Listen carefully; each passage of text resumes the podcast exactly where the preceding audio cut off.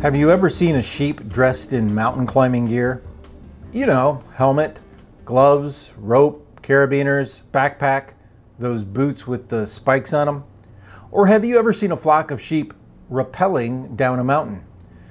Probably not. No fingers to grab the rope. However, shepherds do need to take their sheep to higher elevations to get to the green meadows, which are often found on the mountain. But climbing straight up the mountain would be too much for the sheep, so they must travel a gentler path. They must travel by way of the valley. Valleys are not just pathways between the mountains, valleys are also pathways on the mountains. As water from higher elevation winds its way down the mountain, it creates a path, a riverbed. Shepherds and sheep can follow these streams up the mountain by way of these valleys. If you've ever driven a car up a mountain, you did so by way of low areas and gentler slopes by valleys created by water and other travelers. Road builders often use these paths created over time to engineer a roadbed.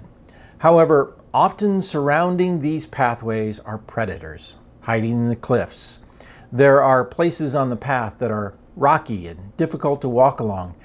And because of the vegetation, overhanging cliffs, and the shadow of the mountain itself, these paths can be hidden and quite dark, very dark. This was described in the first part of verse 4 of the 23rd Psalm, which Pastor Joe read yesterday.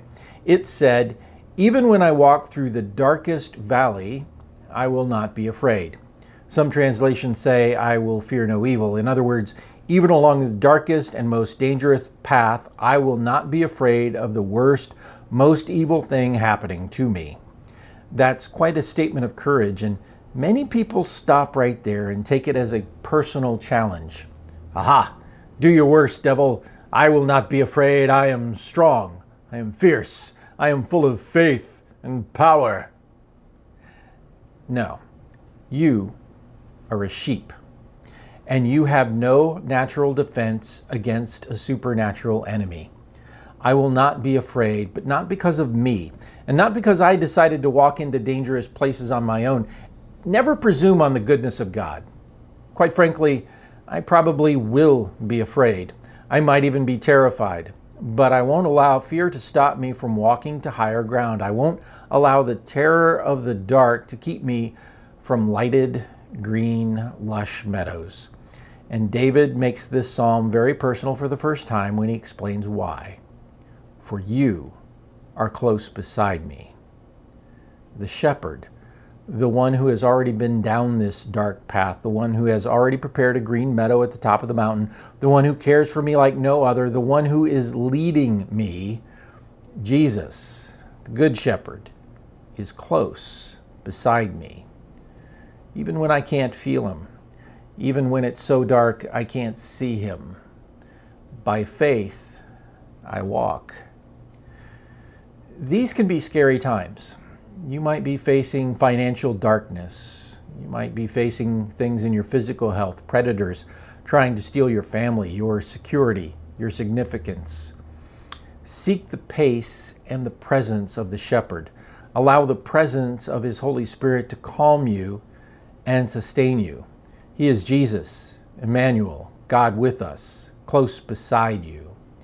He's not taking you to the valley, He's taking you through the valley because He has higher purposes in mind. One other verse, spoken by God to the enemies of His people Devise your strategy, but it will be thwarted. Propose your plan, but it will not stand, for God is with us. He is with you if you are with Him. Let's pray together this morning.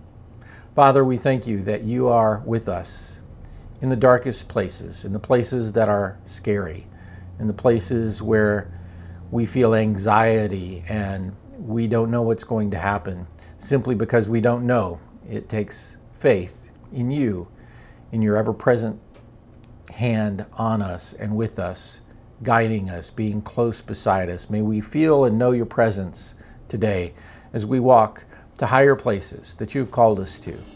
We thank you. We ask it in Jesus' name. Amen.